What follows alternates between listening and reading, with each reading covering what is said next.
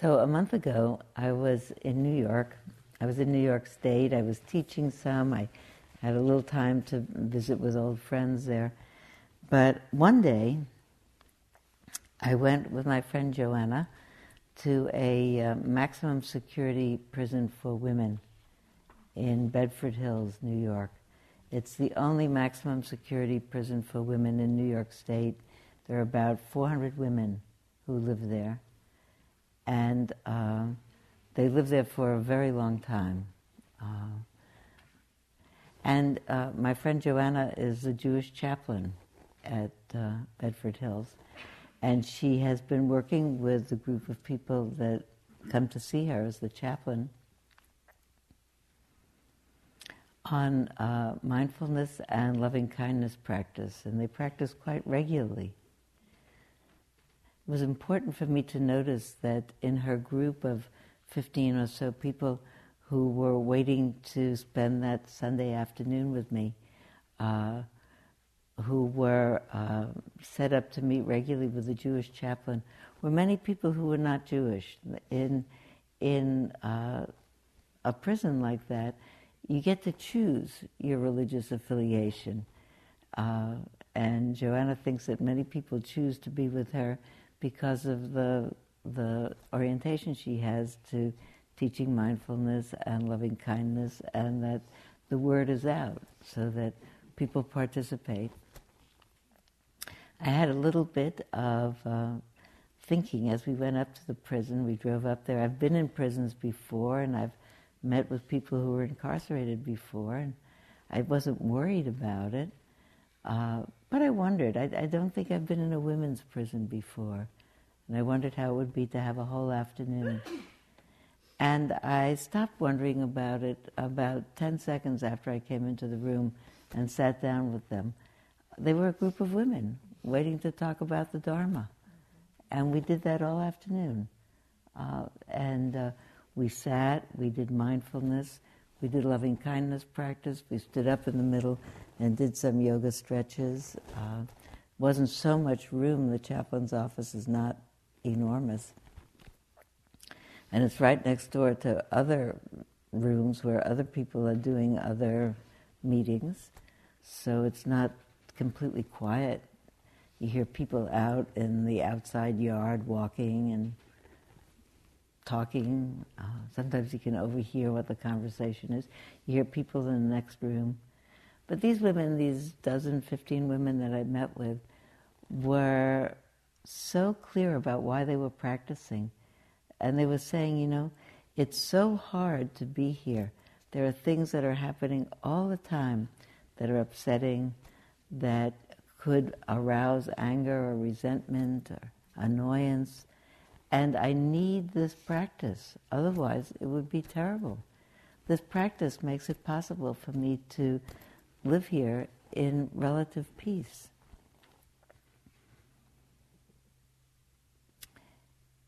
during the time that we met, during this several hours that we were together, all of a sudden in the next room there was a big hooray, and people were yaying, and people looked around and wondered what is the yaying and hooraying in the next room. And uh, I guess it was Joanna who went next door to check what happened, and she came back and said, uh, Rebecca made her board, which means that Rebecca went up before the parole board and was granted parole. These are women who have spent 10 or 20 or 30 years in this prison. Most of the women that I met were middle aged and they had done or been involved with one very terrible thing 20 or 30 years ago when they were young. And when Joanna came back and said Rebecca made her, uh, her board, all of these women yayed and hurrayed and was so pleased and applauded. And I thought to myself, that is some mudita, some empathic joy for someone else who is free to leave. They said they're going she's going to leave on Tuesday. These women are not going to leave on Tuesday. They're not going to leave maybe ever. Maybe sometime, but a long time hence. And I thought to myself, the freedom of mind that allows people who can't leave to yay and hooray for someone who can't, who can. is amazing to me. That's an enormous freedom. And I thought to myself, I've been thinking about it all during the week because I know that during the week we've talked about metta as the practice of friendliness and metta as the practice of uh, wisdom. And I want to say that I end up thinking about all of that's true, and I want to say metta as the practice of freedom. The freedom to not be bound by circumstance, not be bound by past experience. I, I uh, came in just a, a, while ago as he was sitting and heard Larry reading the Desiderata and ending it with the words, strive to be happy. It's such a profound instruction because it means strive to be happy wherever you are, even if you're in a prison where really the freedom is so limited. You can only move in that prison from the dormitory, for instance, to the chaplain's office, from the chaplain's office to the dining hall on the hour. Every hour there's what's called the move. And for five minutes, gates are unlocked and people can go to where they're going to go. There are guards all over the place, but if you miss the move, you have to stay there until it's five o'clock or six o'clock. It's the next move. At the end of the time that we were together, because it was the fourth day of Hanukkah, we lit, we lit Hanukkah candles together. And you probably know that that particular ritual of lighting candles that celebrate a particular kind of freedom that happened a long time ago historically. So we passed around a candle. I lit a candle and I gave it to somebody else who lit a candle, who gave it to somebody else. When we were running out of candles, two people shared a candle to light it. And people said something. We, we said the, the normal blessings that you say, the blessings for this particular holiday, and the miracle of, of freedom. And they said each of them something about freedom and their hope for freedom. And we'd spent much of the afternoon talking about the freedom of the mind, regardless of circumstances. And I was so inspired by those women. I spent days thinking about them. I really, that, I, I had a long period in New York, and a lot of interesting things happened, and I taught a lot of interesting places, and I saw a lot of interesting things. And I think my afternoon at Bedford Hills was really, in a certain way, the most powerful experience I had while I was there. And somebody said to me this week um, in an interview, because I, I normally say to people, What phrases are you working with? And somebody said to me, I'm working with the phrase, May I be filled with loving kindness. It's one of the phrases that's suggested. And I was, it you know, I, it's a lovely phrase. It's not one that I have used as a practice phrase. So I said, How was that for you? And this person said, You know, it was fabulous. Sometimes I say it and it's just plain, da da da da da da da da. And sometimes I said it and I was filled with loving kindness. And I felt that and it was wonderful. And I thought about that and I thought about the freedom of being filled with loving kindness. If you are filled with loving kindness, there's no room for anything else in you. No room for resentment, no room for anger or jealousy or envy or bitterness or recrimination. You are filled, I actually had a visual, uh, a visceral sense, as this person told me that, of like a, a, a, a body, like a balloon that you could blow it up with air and it would be filled with air and my body that could be blown up with this, this mind body that could be blown up with loving kindness so that there was not a drop of space left for anything else.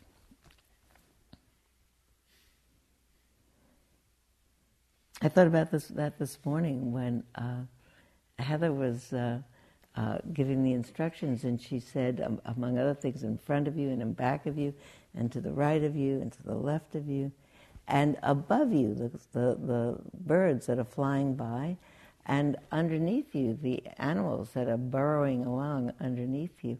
And I had such a sense, again, viscerally, at that point of, whoa, loving kindness coming out this way and out this way and that way and down into the ground. Like really that same visceral sense of the whole body filled up, chock full, blocked, so that nothing else could be there. I thought, what?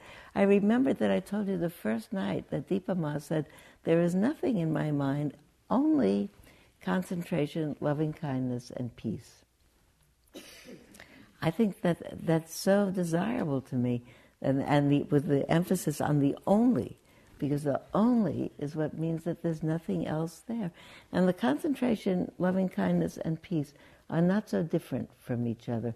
I think they're really integral to each other. You know, when the mind is concentrated and steady, it sees clearly, and it and loving kindness is naturally present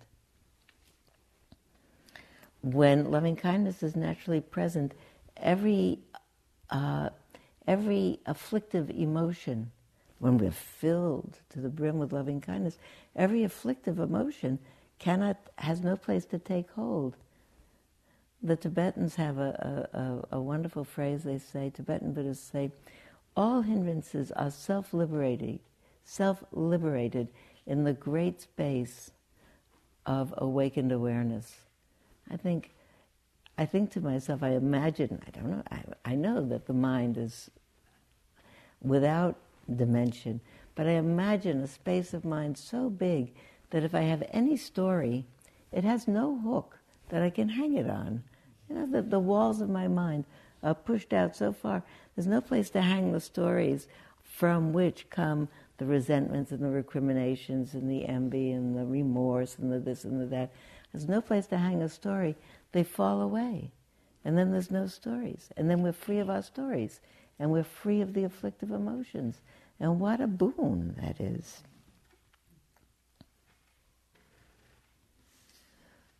And I thought about um, thinking about that uh, in that uh, threesome of concentration and uh, loving kindness and peace since they're all integral to each other, that if I just took out the word kindness, loving kindness is kind of a, um, uh, a fancy word. I think it's a, a, Victorian prayer book word.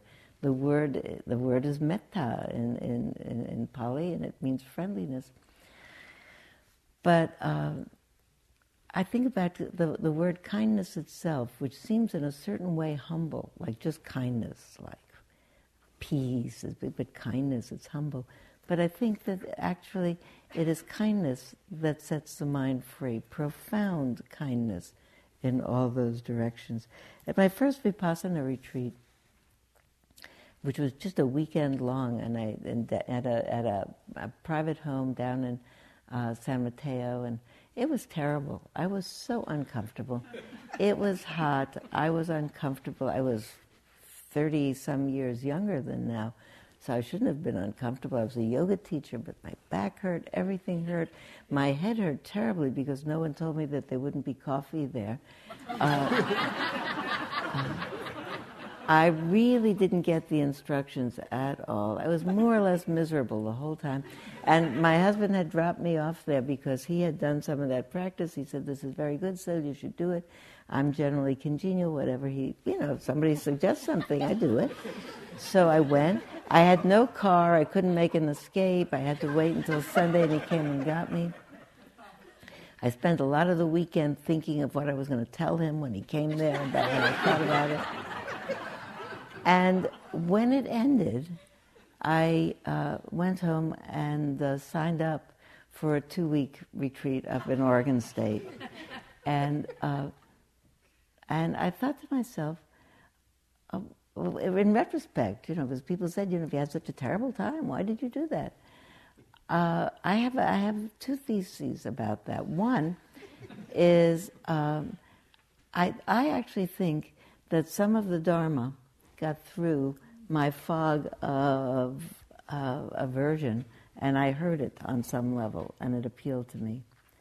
And the other thing that I credit my decision to is that on the mantelpiece of the living room, where I walked back and forth and did walking meditation every afternoon, there was a redwood burl of the type that you buy in national parks, a polished redwood burl that, it, that, that says "Sisters are friends forever" and those kind of things, "Home sweet home," and this particular redwood burl said, "Life is so difficult. How can we be anything but kind?"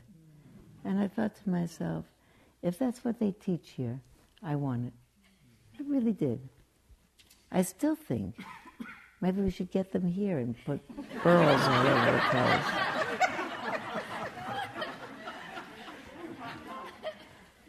I thought, how can we be anything but kind?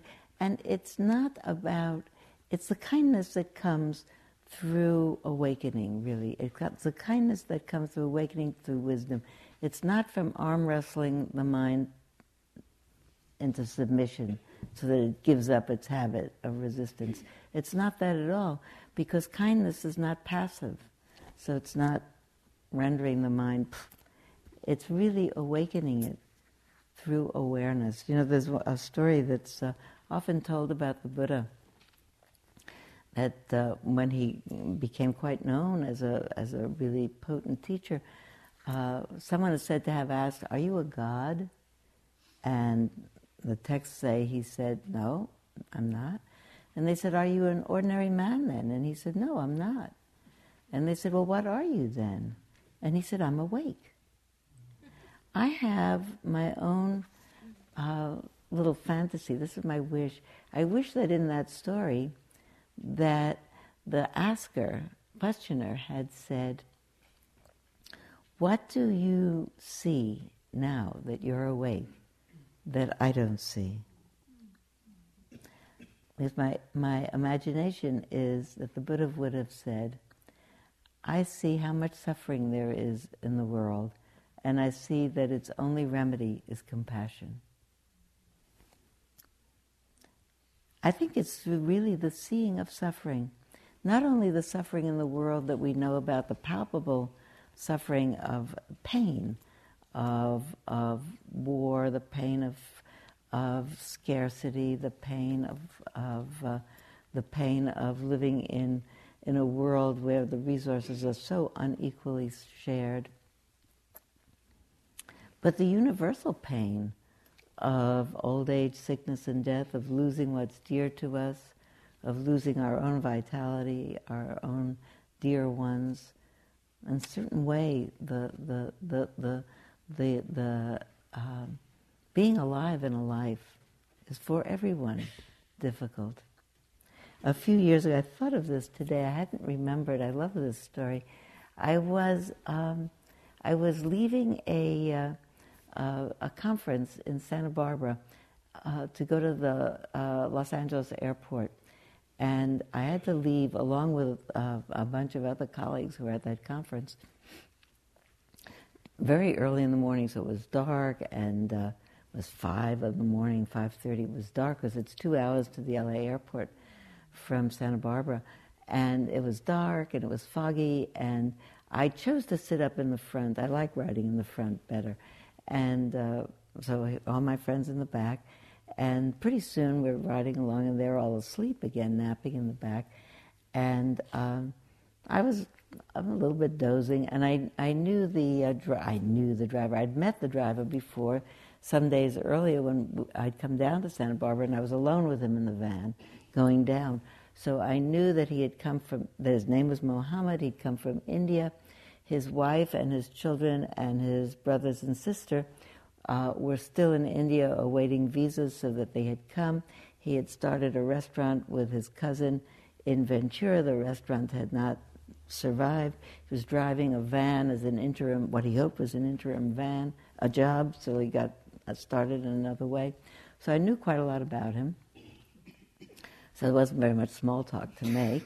So we rode along, and I'm riding along, and after about an hour, he leaned over and he said, um, You know, I'm quite sleepy. Do you suppose your, your friends in the back would mind if I drove off uh, at the next stop and got some coffee. I said, no, no, I'm sure they'd be very happy that you did that. Uh, and, uh, and as a matter of fact, if you'd like, I'll drive until we get there he said, "No, I'm all right. I can drive." But now I was really fully awake, and I, I turned to face him, and you know I couldn't I couldn't go re-go, re-go over the same small talk because I already knew that stuff.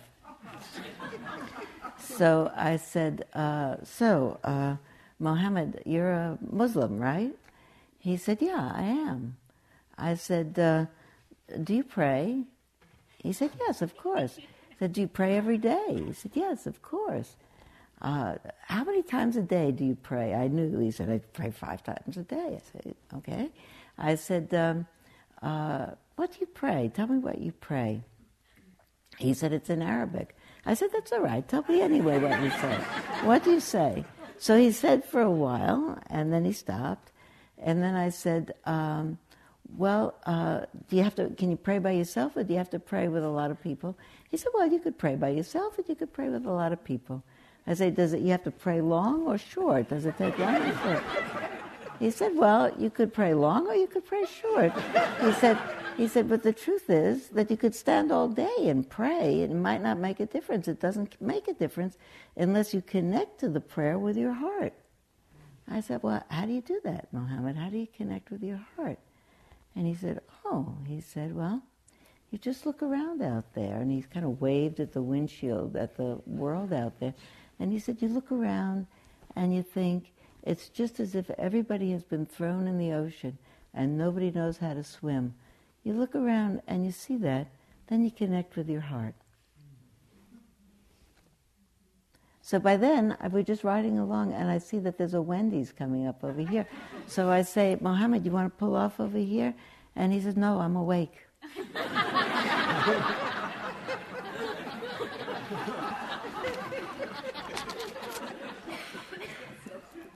I love that. you know, we have the same sort of wake when we go to a hospital. If I go visit somebody in the hospital and they're in the intensive care, and you have to walk down a long corridor, and they've got all kinds of rooms on either side, and you look in, and in each room there's a person that you don't know in a bed with people you don't know, but who know that person huddled around the bed, and everybody looks very concerned.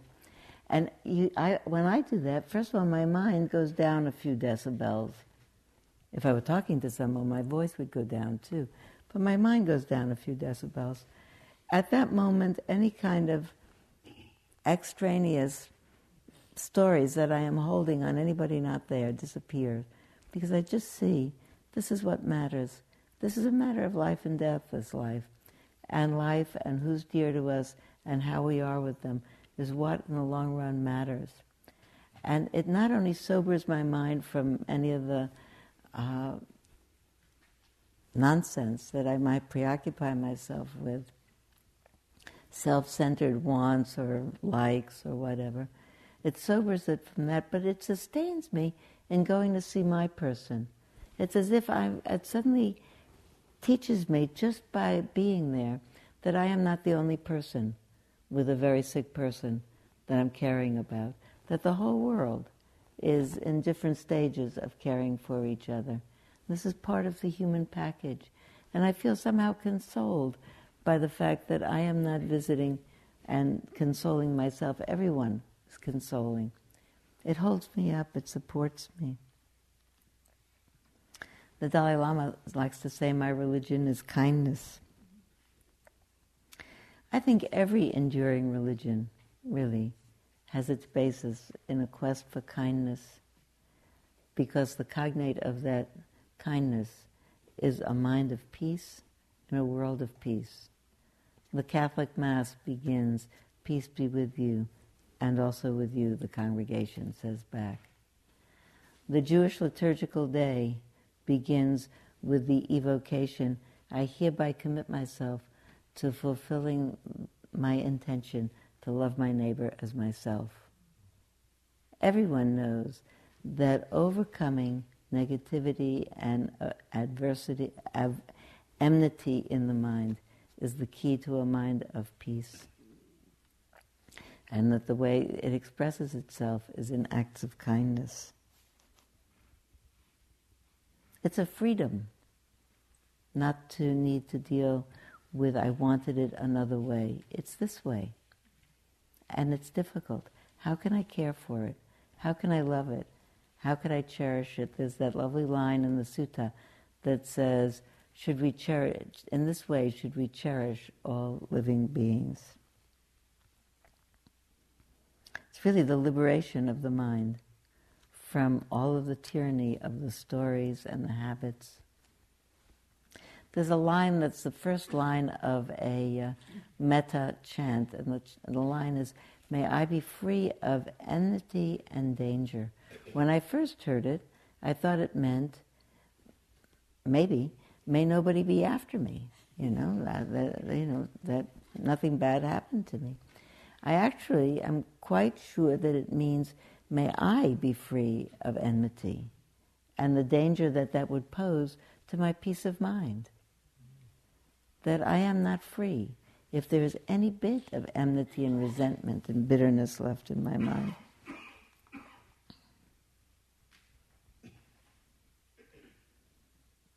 Angry about this or that or the other. I think that in those moments where we see what's true, the enmity falls away. There was a photograph on the front page of the New York Times on a Sunday morning, a big color banner photograph above the fold in the New York Times on a Sunday morning, and I carried it around with me for a few years. I was so touched by it. It was a photograph of the war, the military action that the United States had undertaken in Afghanistan soon after it had begun. And it was really a picture of war happening with, in the background, people in a crouched positions in, in fatigues, soldiers, Marines, actually, uh, walking with, with guns drawn, crouching and moving along with guns drawn. And in the middle of it, sitting on the ground with his knees folded, holding in his lap, was a Marine medic holding the body of a small child. You may have seen that. I kept it, it's in my mind all these years. A small child. And it, it said in the caption that uh, he, this is Marine medic so and so, so and so, holding a child whose mother had been killed in the crossfire. So it was so clear in that moment that it didn't matter whose side anybody was on or who did what to whom. it's somebody's child. And we are all caught in the crossfire. I, look, I think about that. I carry the picture around with me for a long time. I carry it with me now in my mind. And I think to that about that Marine sitting down with the child to care for it in the middle of that. And I think about what if the world looked around and said, This is crazy. You look at that picture people are about to kill each other in that picture. What if the world looked around in those situations and said, What are we doing? This is bizarre. Let's all sit down and find a child to hold, or find a hand to hold, or find an old person that we can support in their, in their final days. There must be something better, something that will console our minds more than killing each other and despoiling the earth. My friend Ted worked, uh, works, has now finished a long job, as much as he could do, of working for the government. Uh, he's a psychologist working with returning combat veterans. And he said, um, everyone is wounded, not just the people who are wounded in their bodies. Everyone is wounded. It's a dreadfully wounding thing to be in the middle of a circumstance. And how did we get to have a world now with so many people in it, after so many, so many generations and generations and generations and generations, where we have not learned that if we do not live together as kin, we won't survive, or the planet won't either. I read this year in the newspaper that that Marine medic committed suicide just recently.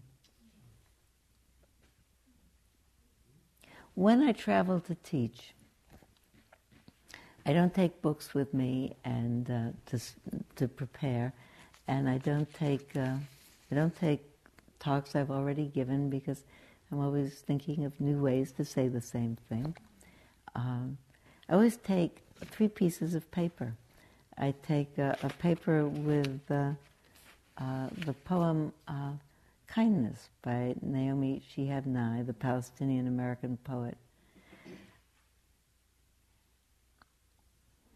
So uh, maybe maybe we'll read it, but we have a short time today, and I want to share the Metta Sutta with you.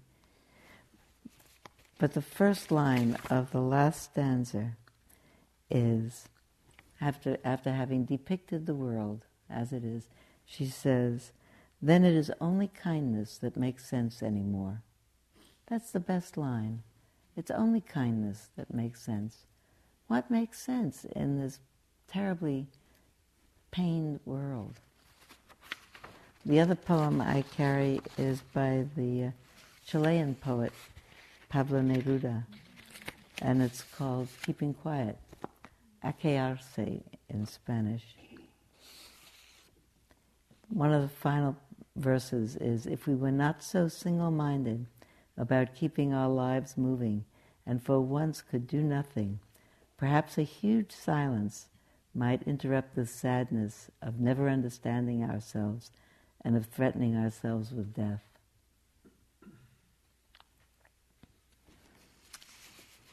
There's an earlier line where the whole of the poem says if we stopped, if we count to 10, 12, and the whole world stops, we would look around, we would look at the, the salt miner would look at his hurt hands, we'd look at the hurt world, and we do it differently.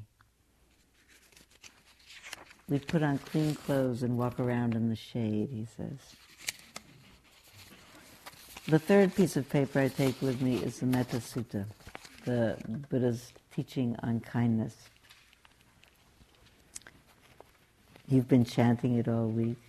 You know, I read this sutta over and over, and every time I read it practically, another phrase seems to me, aha, this is the most important phrase. This is it. Of course, I've decided over the years that every one of them is the clue to freedom, but I'd like for us in a minute to read it together, and then we're going to do something. We're going to have a little time for you to think about it and explore with a with a partner. A question that we'll think about. There's just one thing I want to say first about the whole of it, so you'll be anticipating it as you read. One of the reasons that I am particularly um, taken with this instruction is that I think, in a certain way, it's the whole of what the Buddha put out as the path of practice. You read a, a, a, a summary book on the Buddha's uh, life of practice. It has three parts. Uh, in, um, in Pali, they are Sila Samadhi Panna. In English, they're the cultivation of ethics or morality, the training of the mind, and the exploring of wisdom. And I think that this particular sutta, which when I read it for the first years of my practice, I heard only the instruction about wishing well to all beings. That was what caught my attention because that's what we were practicing here. After a while, I noticed that this instructions, it says the first sentence, this is what should be done for those who are skilled in goodness and who know the path of peace. This is it, the whole of it. And the first uh, piece of it, the first third of it, you'll know where it changes, are the instructions on morality training, ethical training. The middle section is how to do it. This is what you should do.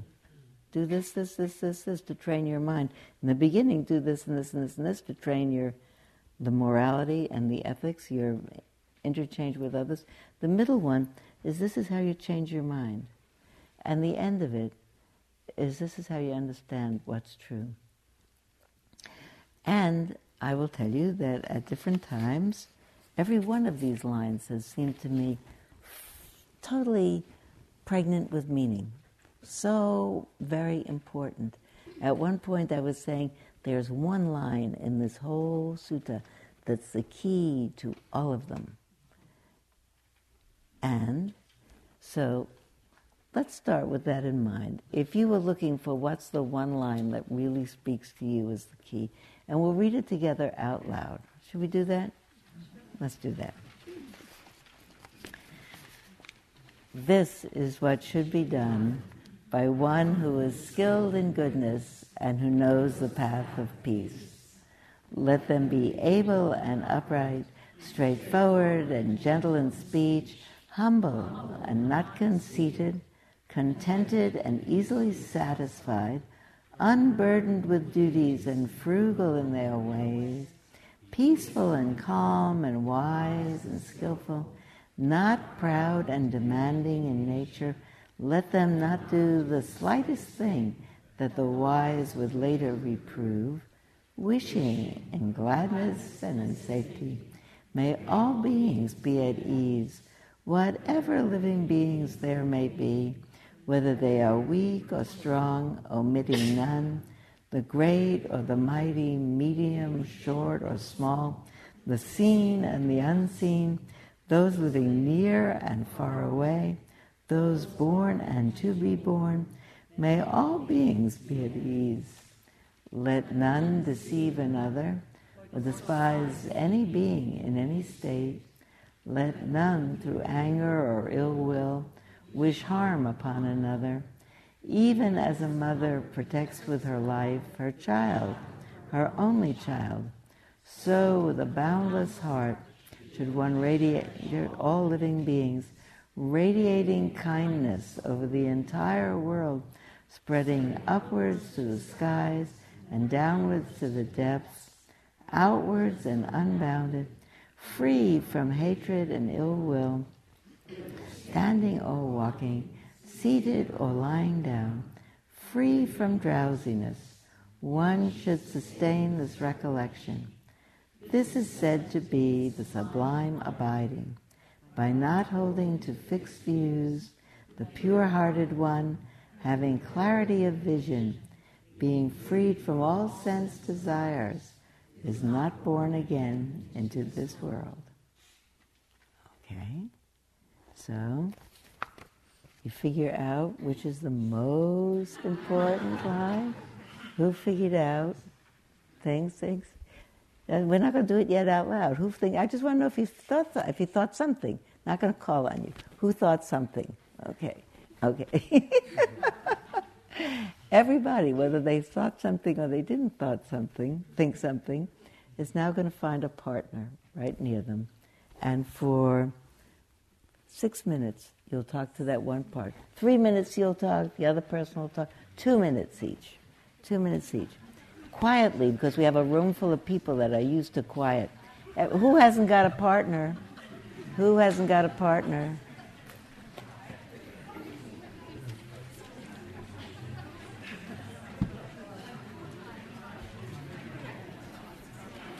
What do you think is the most long term?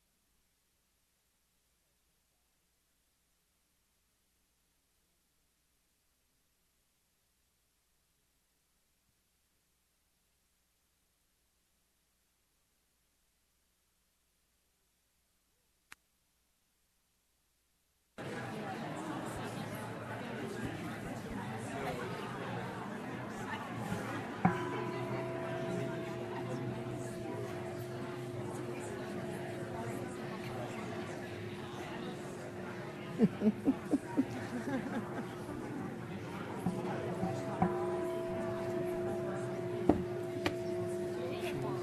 be work. She's got a new battery.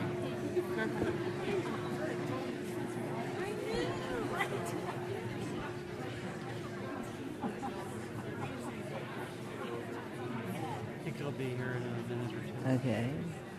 We'll see.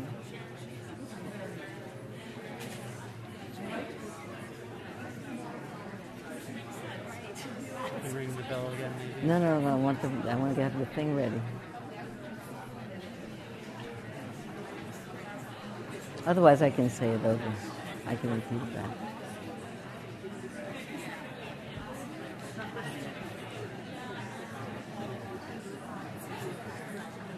This is. Whoops! I'll ring one more time.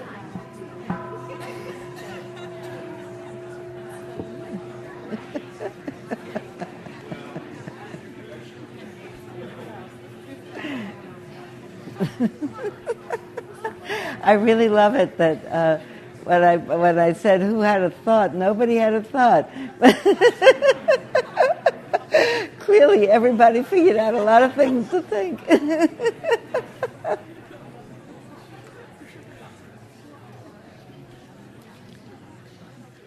so here we are.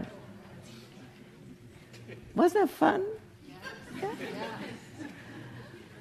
So really, one one of the I'd like to spend a couple of minutes, uh, and we- we'll see if uh, Quilly has uh, gotten the microphone to work, because it would be great if some of you told the rest of you what was the phrase that you picked out. What was the phrase that you picked out, and why? And one sentence why you chose it. So put up your hand if you chose a phrase. Okay. There you go, Mary Beth. Okay. Well, into the microphone.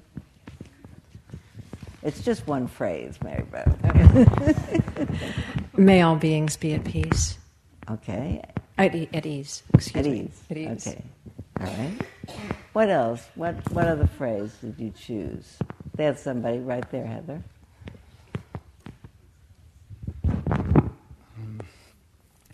Well, I chose the uh, unburdened with duties. And so I think when I put in my notice to quit my job, I'm going to say the Buddha told me to do it.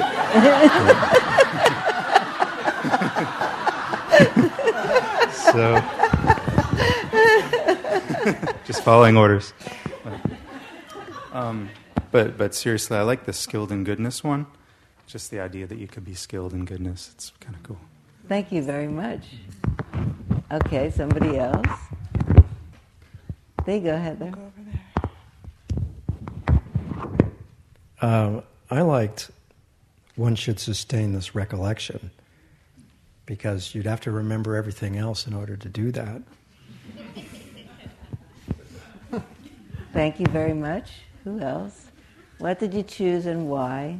Anita. Oh, the, no, Aaron. Go ahead, Aaron. We we both liked um, by not holding to fixed views, and that um, that kind of um, flexibility or um, not being boxed in uh, sort of opened up the rest of the sutta. That everything else could flow from there. Thank you very much. Now, Anita. That was Oh, that was the two of you. Okay. that was the two of us. Yes, thank Okay. you. Um, I liked the, and we talked about this last night with the chanting, but I, I really liked the radiating kindness over the entire world. I, I just thought that just represented some of that, what you were talking about with the visual feeling of just it being, you were surrounded by it, filled by it. So, Thank you very much. yeah. Who else? Same one. We were the same one. Great, we've got teams of wishes. Here's Dwayne over here.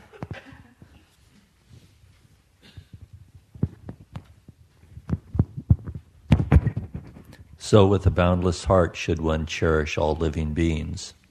I thought if you did that, that uh, most of the other behavior would uh, flow. Thank you very much. Eileen. Eileen is over here.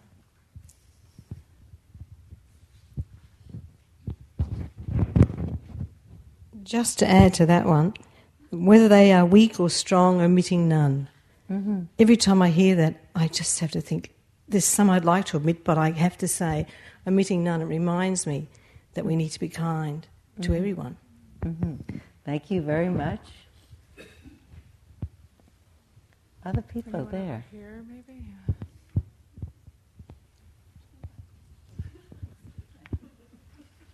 No, you're next. Contented and easily satisfied. Because if I'm contented and easily satisfied, everything, all the rest of this will just fall into place. Thank you very much. Is there someone up here? hmm Go up here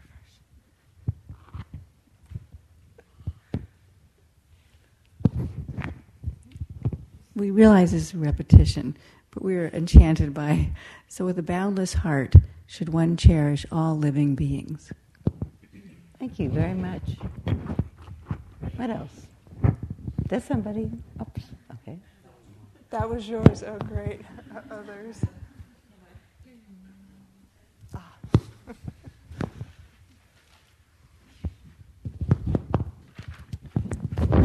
Whether standing or walking, seated or lying down, free from drowsiness, one should sustain this recollection because I guess if we're not doing acrobatics or sleeping, we could always put some attention into our love. Always.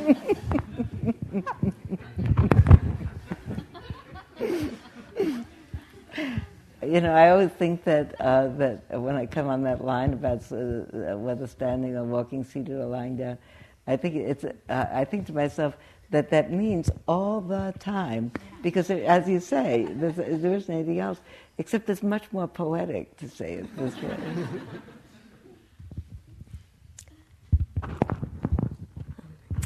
This is said to be the sublime abiding. Um, and it is that word abiding that um, I'm not sure. Um, it it uh, connects the inner and the outer for me, and simply has such a steadfast quality.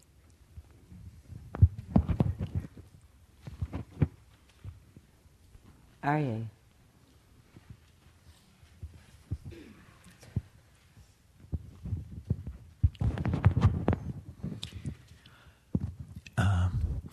even as a mother protects with her life her child, her only child, just those those words exuded a, a visceral sense as a father thinking about just the the emotions and the it doesn't for me need to say then then what would you do or then how should you feel it's just very powerful Thank you very much.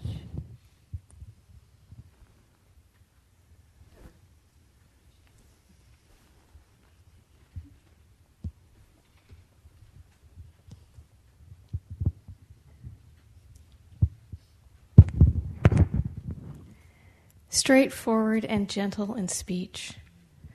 And I chose this because I think of myself as a beginner. And one of the things that I remembered someone talked about on the first or second day is that metta isn't just about being nice. And so the, the notion of straightforward speech can be done with gentleness. And for me, that's the beginning of the heart of metta.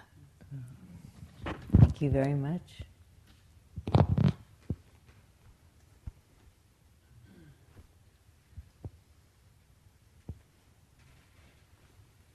You want to add one, Donald? No?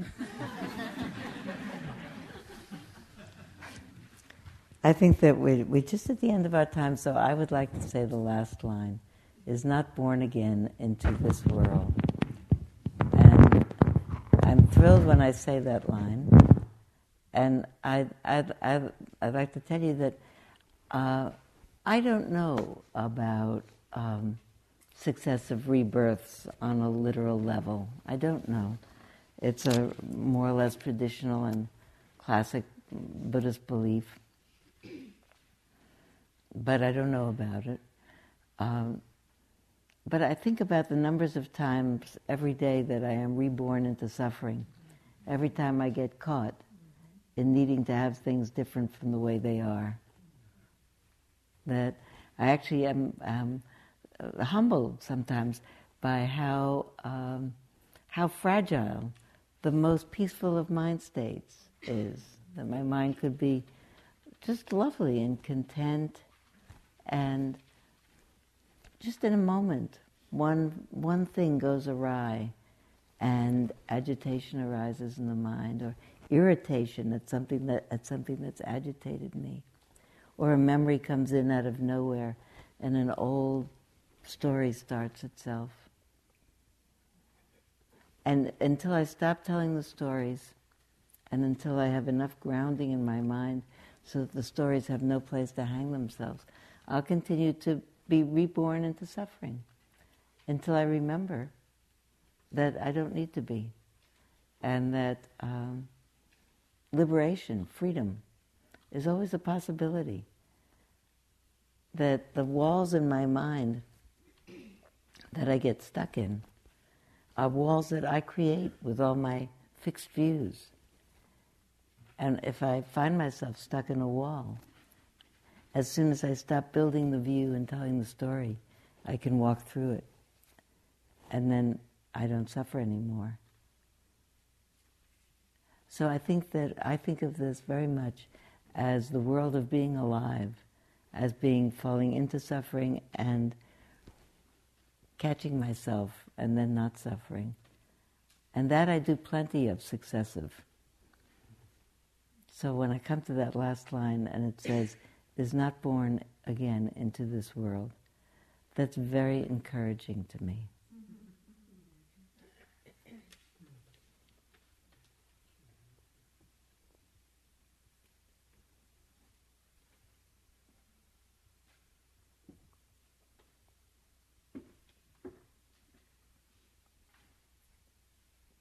Tomorrow we go out into the world and the world that we left when we came here.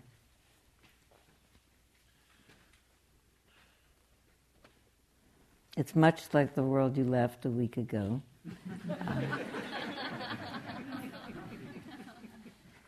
you might be happy to know that there's a fair amount of discussion in Congress about um, uh, paying attention to uh, civil discourse.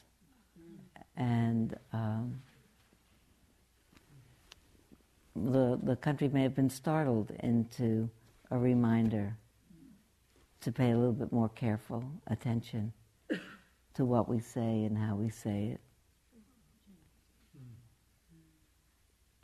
But each of us goes out as ambassadors of that.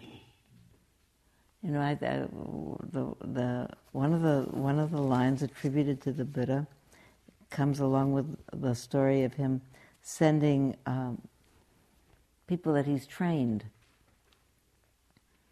monks and nuns, out to teach in the world, and uh, all over the all over, far from where he was, go out on their own. And he begins that that that exhortation to go off and teach with the words, Go forth and teach this good teaching in the idiom of the people. And each of us will go out, and some of us will be Dharma teachers, but some of us will be everything else. But in the way that we behave, in the way that we are, in the way that we interact, we are in fact teaching the world and hoping to um, invite and to seduce and to um, engage other people in a path of goodness and kindness and peace. So it may be so for all of us that we leave feeling safe and content and strong. and share that with everyone that we meet. And thank you for working so hard all this week. It's inspiring to me always.